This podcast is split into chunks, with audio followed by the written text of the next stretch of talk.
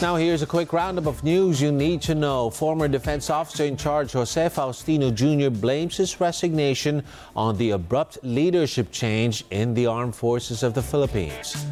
President Ferdinand Marcos Jr. approves importation of over 21,000 metric tons of onions to bring down local prices.